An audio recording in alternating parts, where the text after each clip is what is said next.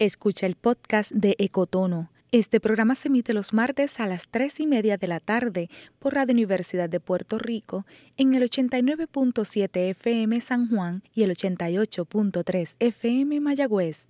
Todo mundo de música e información. Cadena Radio Universidad y para la Naturaleza presentan Ecotono, un espacio radial donde intérpretes de la naturaleza y sus invitados interactúan compartiendo su conocimiento para ayudarnos a experimentar las islas de Puerto Rico desde la perspectiva de sus ecosistemas. Mi nombre es Débora Rodríguez y soy una voz para la naturaleza. Les doy la bienvenida a Ecotono, un espacio radial en el que los invitamos a escuchar con curiosidad el mundo natural de nuestras islas y a religar sus días con lo que ocurre en él. Calibren bien sus sentidos, que ahora vamos a experimentar la naturaleza de una manera diferente.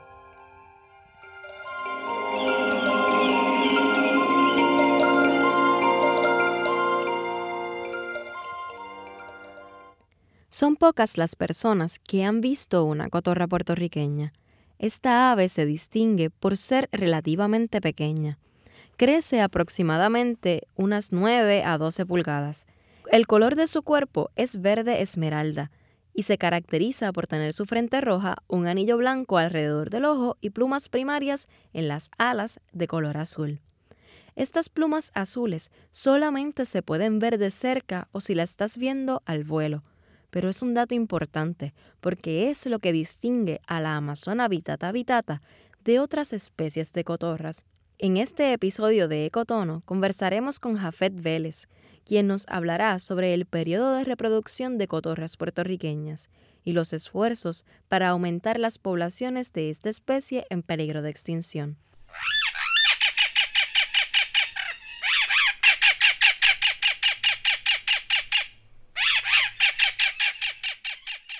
Como conocimos en el episodio anterior de Ecotono, Jafet es un hombre bastante alto. Su uniforme es de color crema y verde y calza botas. Esa vestimenta le permite desplazarse por el aviario sin perturbar demasiado a la especie con la que trabaja y quiere proteger, la Amazona habitata habitata, como le conocen los científicos a la cotorra endémica de Puerto Rico, él se define así. Soy biólogo de vida silvestre y avicultor para el programa de recuperación de la cotorra puertorriqueña en el Yunque y eh, me encargo de la producción de cotorras puertorriqueñas en cautiverio en, este aviario con el propósito de tener los individuos necesarios que van a poder ser reintroducidos al estado silvestre. Los avicultores se dedican a criar y cuidar aves. Por eso, Jafet no es un simple avicultor, es más bien un héroe a través de su trabajo, salva a la cotorra puertorriqueña de la extinción.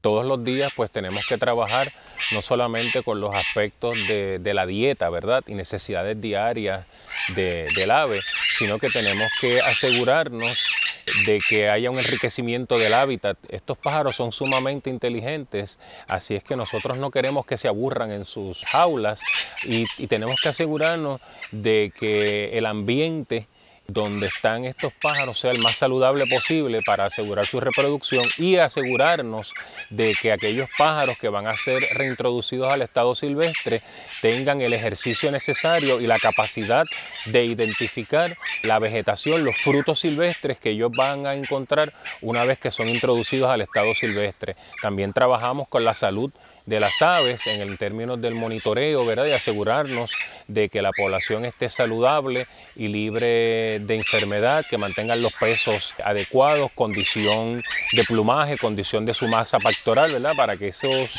músculos de vuelo estén eh, funcionando ¿verdad? adecuadamente, especialmente en aquellos pájaros que van a ser liberados. También trabajamos con el aspecto del monitoreo de toda la información eh, genética que se va generando según vamos produciendo más pájaros. Y digo eso ¿verdad? porque en un momento dado la cotorra puertorriqueña fue una de las especies más amenazadas de todo el planeta. llegaron a quedar bien pocas de ellas y de ese grupo pequeño que quedó es que hemos logrado tener la población actual que tenemos tanto en cautiverio como en estado silvestre. Por lo tanto, el nosotros poder identificar todos y cada uno de los individuos y mantener el pedigrí, mantener la información genética eh, lo más exacta posible es muy importante para el manejo de este programa, entre otras cosas. La cotorra puertorriqueña fue declarada como una especie en peligro de extinción en 1967. Antes de esa fecha, se estima que en Puerto Rico, incluyendo Pieques y Culebra, posiblemente llegó a haber sobre un millón de cotorras. Sin embargo, para la década de 1930, quedaban alrededor de 2.000 a 3.000 individuos. Entre 1953 a 1956, cuando se hace el primer estudio de la cotorra puertorriqueña, se estimó que solo quedaban 200 a 250 cotorras puertorriqueñas, específicamente en el área del Yunque. Poco a poco las poblaciones continuaron mermando. En 1967 quedaban 24 individuos y para el 1975 se cree que solo habían entre 13 a 16 cotorras puertorriqueñas. Jafet nos cuenta que este periodo del año es crucial para asegurar el éxito de la cotorra puertorriqueña, sobre todo ya que se está acercando la temporada reproductiva de la cotorra puertorriqueña y algunos de estos pájaros van a comenzar a, mostrar conductas reproductivas tan temprano como diciembre, enero y febrero. Así es que estamos en el proceso de preparar las áreas, limpiar las jaulas, preparar los nidos, eh, comenzar a hacer cambios en la dieta. ¿Cuál es uno de los cambios que se hace en la dieta? Cuando se está acercando la época de, eh, de reproducción, nos aseguramos de que haya un aumento de proteínas y de grasas en la dieta no solamente proteínas y grasas, especialmente en las hembras que van a poner huevos, tenemos que asegurarnos de suplementar la comida con calcio. Y de esta manera ya comenzamos a observar los cambios en conducta reproductiva de estos individuos que están en preparación para la temporada eh, reproductiva, todos y cada uno de los nidos están preparados con cámara. Así es que eso nos ayuda a nosotros a reducir la cantidad de tiempo que nosotros tenemos que pasar inspeccionando los nidos, porque por medio de este sistema de circuito cerrado a través de las cámaras, ya podemos estar pendientes a cuando las hembras comienzan a poner eh, sus primeros huevos. El propósito principal del aviario es ser un banco de material genético representativo de la especie y proveer cotorras puertorriqueñas para futuras reintroducciones al ambiente silvestre. Mantener las cotorras en este ambiente controlado ayuda a que las nuevas crías se desarrollen bien y puedan ser liberadas en el futuro, sobre todo ya que... La cotorra puertorriqueña se reproduce una sola vez al año.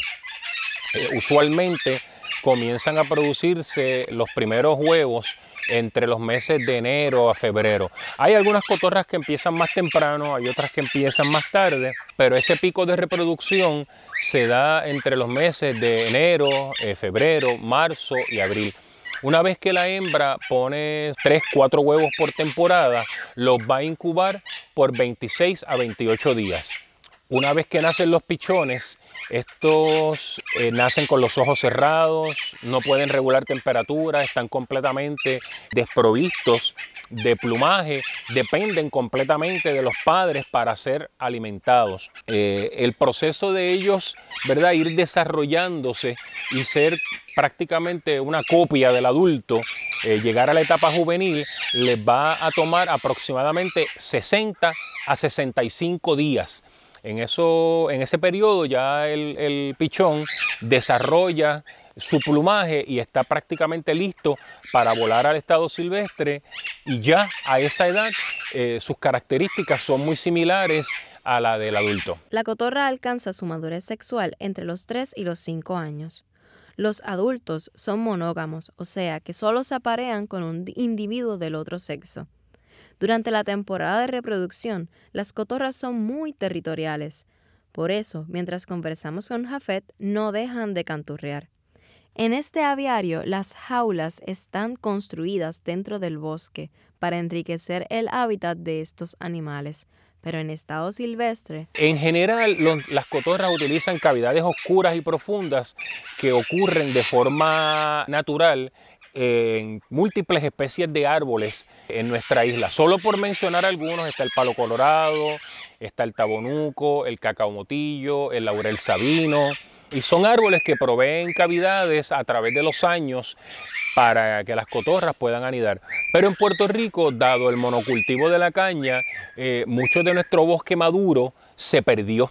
Por lo tanto, esas cavidades ya no están presentes para el anidaje de la cotorra puertorriqueña. Por lo tanto, una de las funciones de nuestro proyecto es, entre otras cosas, construir nidos artificiales que emulen a una estructura de un árbol para que ellas entonces los eh, utilicen para, anidar.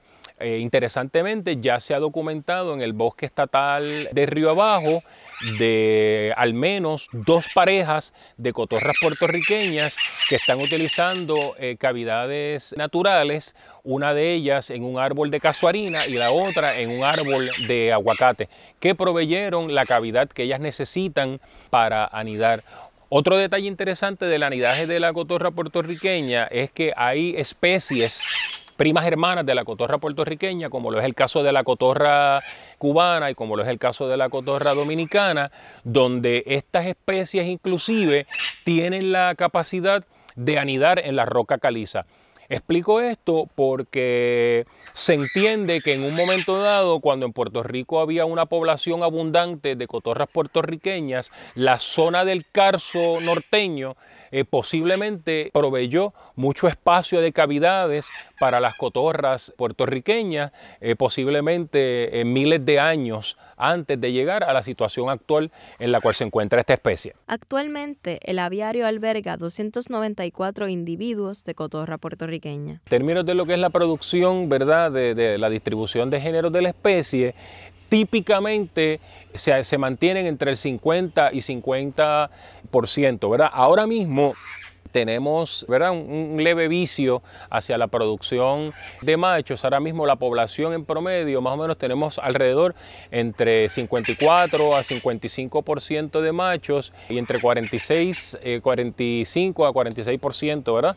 De, producción de hembras. Pero usualmente, tanto en estados silvestres como en cautiverio, la tendencia es que sea a un 50 y 50.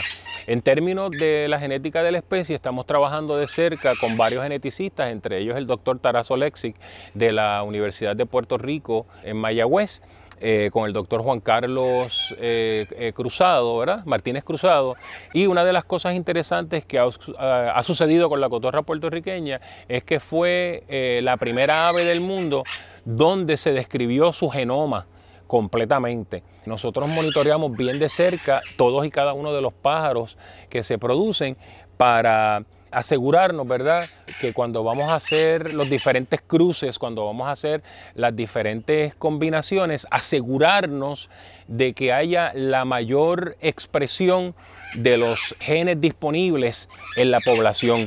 En términos de genética, una vez que tú pierdes la variabilidad genética, no la puedes recuperar pero tienes que hacer el máximo de la que está disponible. Así es que una de las cosas con las cuales nosotros trabajamos es asegurarnos que los pájaros que están en cautiverio se pueda obtener, que todos y cada uno de ellos se puedan reproducir para asegurarnos de que sus genes eh, sean expresados en la población disponible. Obviamente tenemos una especie eh, sumamente interesante en términos de su comportamiento, donde tú puedes tener individuos que en teoría son genéticamente compatibles y su producción es muy importante, pero no, no necesariamente esa combinación va a ser adecuada en términos de su comportamiento.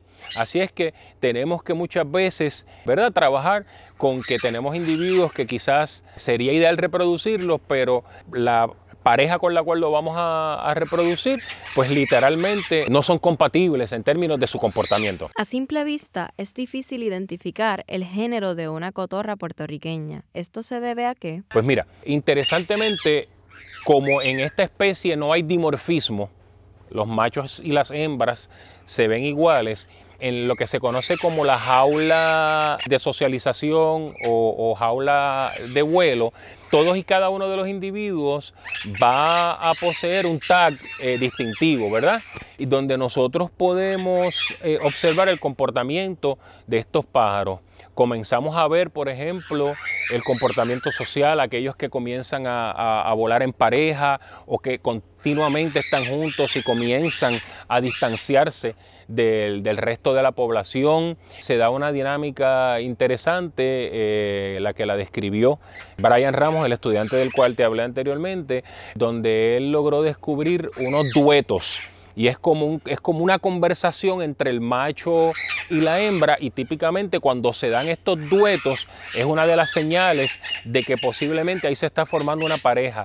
Estos individuos comienzan a excluir a, otras, a otros miembros de, de esa jaula de vuelo del área donde ellos están comienzan a acicalarse mutuamente, comienzan a intercambiar comida, comienzan a mantenerse no rezagados, sino separados del resto del grupo. Así es que cuando comenzamos a observar todo este grupo de características, de esa manera es una de las herramientas que tenemos para identificar potenciales nuevas parejas reproductoras. Observar y observar. Eso también es parte del trabajo que se realiza en el aviario pero a veces hay una ayuda adicional. En el caso de los individuos, una vez que el pichón alcanza su etapa de madurez sexual o está listo para volar del nido, eh, hay dos formas de identificar el, el género del ave y es por medio de una prueba de sangre donde pues se toma una muestra de sangre, se envía al laboratorio y entonces eh, por medio de lo que se conoce como DNA sexing se identifica quién es el macho y quién es la hembra. En algunos casos también se puede hacer un pequeño proceso de endoscopía o laparoscopía donde en el lado izquierdo del ave se hace una pequeña incisión. Este, este procedimiento quirúrgico lo hace un veterinario, entra con una cámara y literalmente puede identificar las gónadas si tiene ovarios o si tiene testículos. Eso les permite darles el cuidado que necesitan, sobre todo en la preparación a la época de reproducción. Generalmente esos cuidados tienen que ver con la dieta. Eh, en estado silvestre hemos logrado identificar sobre 85 eh, eh, plantas, árboles, bejucos, semillas, etcétera, que ellas utilizan como parte de, su dieta. Ahora, las cotorras que están en cautiverio utilizamos una dieta comercial, ¿verdad? Eh, por decirlo así, que una dieta que, se pudiese comprar en, cualquier tienda para mascotas. Aún así, nosotros como parte de la dieta nos encargamos de proveer eh, frutas frescas y vegetales que son parte de la dieta de estos pájaros, diferentes semillas, y además añadimos frutos silvestres en la medida, ¿verdad? Que podamos colectarlos y de acuerdo a la, disponibilidad, eh, muchos de estos frutos son de temporada, así es que de acuerdo a, su disponibilidad es que los vamos a colectar para añadirlos en su dieta. Eh, otro detalle muy importante es que durante la época de reproducción, el fruto principal para las cotorras puertorriqueñas en estado silvestre es la semilla de la palma de sierra. De hecho, hay un estudio que aparentemente nos indica que el ciclo reproductivo de la cotorra puertorriqueña no solamente está ligado a los cambios hormonales que sufren los individuos que se están reproduciendo, sino también a los ciclos de luz y a los ciclos de, disponibilidad de este fruto en estado silvestre. Por lo tanto, nosotros en la medida que sea posible intentamos colectarlo para facilitárselo a los pájaros que están en cautiverio y los pájaros que van a ser liberados al estado silvestre también. específicamente esos pájaros que van a ser eh, liberados eh, semanalmente aquí se colectan diferentes especies de plantas, eh, diferentes especies de ramas, de árboles, de bejucos, de semillas, para que estos pájaros aprendan a identificar estos frutos que van a encontrar una vez que son liberados al estado silvestre. La palma de sierra es una palma nativa, crece hasta 50 pies y se alza esbelta. Su copa está compuesta de varias hojas o pencas extendidas y su fruto. Es un color violeta oscuro, bien intenso y profundo, ¿verdad? Donde inclusive de primera intención cuando, cuando miras el fruto pareciera que es una bolita negra, pero en realidad cuando te tiñes las manos eh, te das cuenta que es de un color violeta. Sabemos, ¿verdad?, eh, que en estado silvestre algunos de estos pájaros llegan a consumir hasta más de 500 semillas de palma de sierra diarias. Después de alimentarse de esta forma e iniciar su etapa reproductiva, la hembra usualmente pone su primer huevo. Cuando ella pone su primer huevo, este primer huevo ya no lo va a incubar.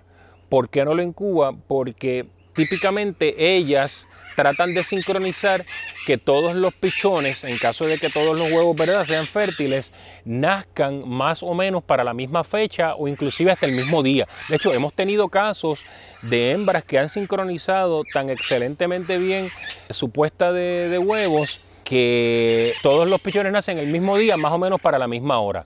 Bien, ella viene y pone su primer huevo, no lo incuba. Eso no significa que el huevo no sea fértil. El huevo es fértil, pero como no ha tenido calor continuo, se queda en una etapa latente.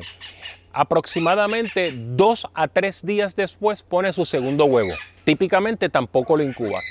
Y aproximadamente entre el día 5 y el día 6 pone su tercer huevo. Una vez ella tiene su camada completa de tres huevos, algunas pueden, poner hasta cuatro, ella comienza a incubar consistentemente.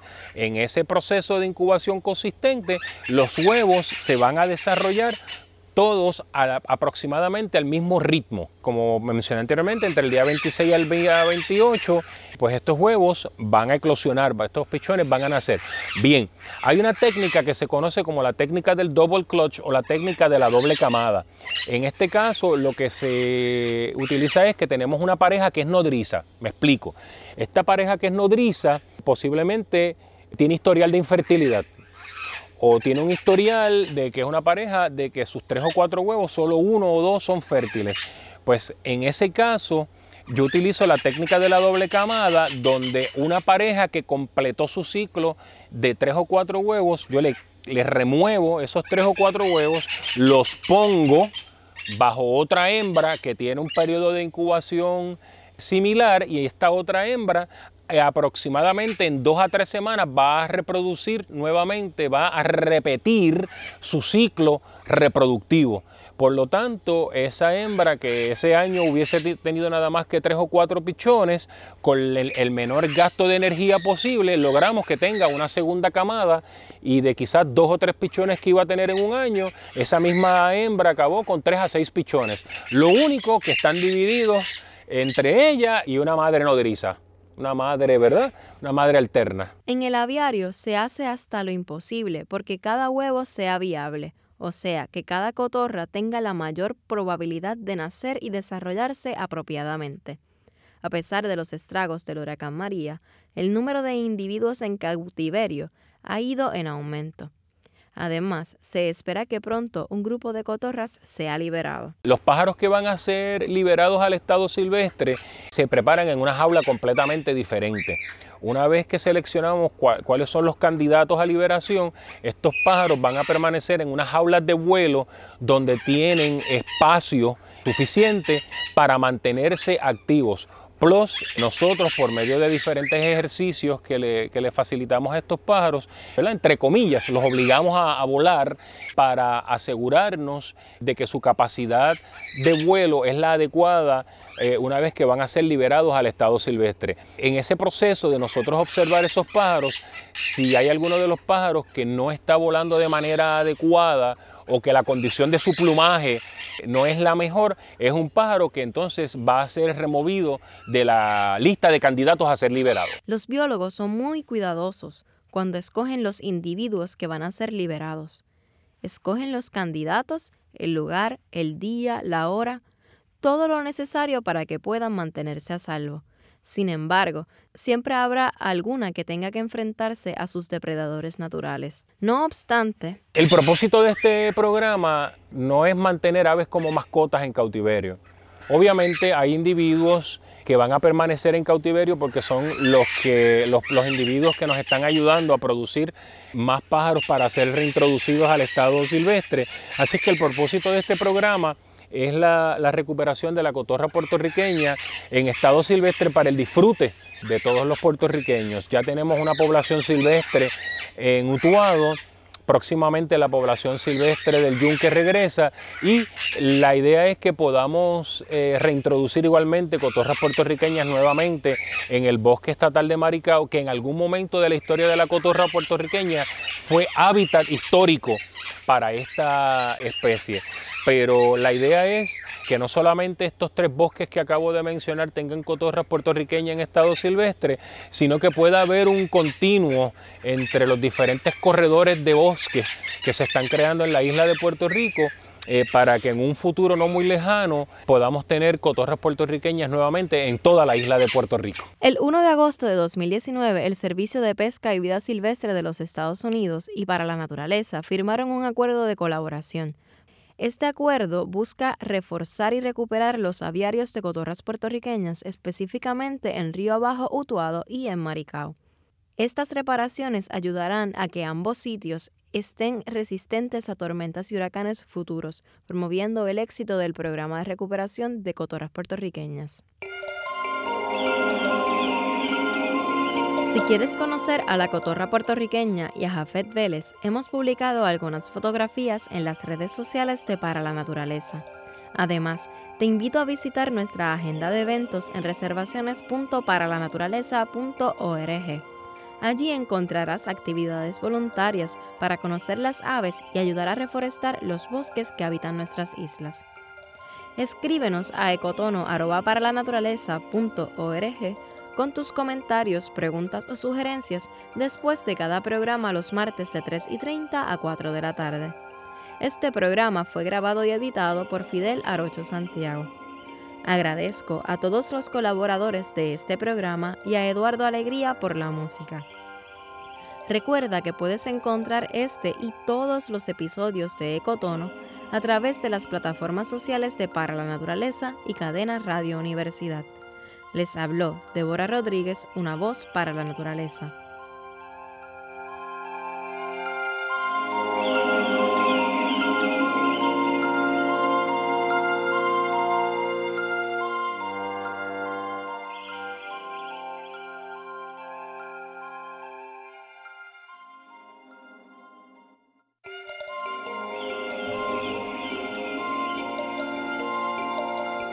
Gracias por escuchar Ecotono, un espacio radial donde intérpretes de la naturaleza y sus invitados comparten su conocimiento, ayudándote a experimentar las islas de Puerto Rico desde la perspectiva de los organismos que le dan vida. Todos los martes, desde las 3 y media de la tarde, un programa de cadena Radio Universidad y para la naturaleza.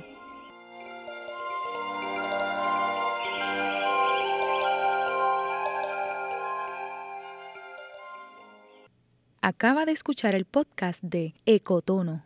Le invitamos a que nos sintonice los martes a las 3 y media de la tarde por Radio Universidad de Puerto Rico en el 89.7 FM San Juan y el 88.3 FM Mayagüez. Todo un mundo de música e información.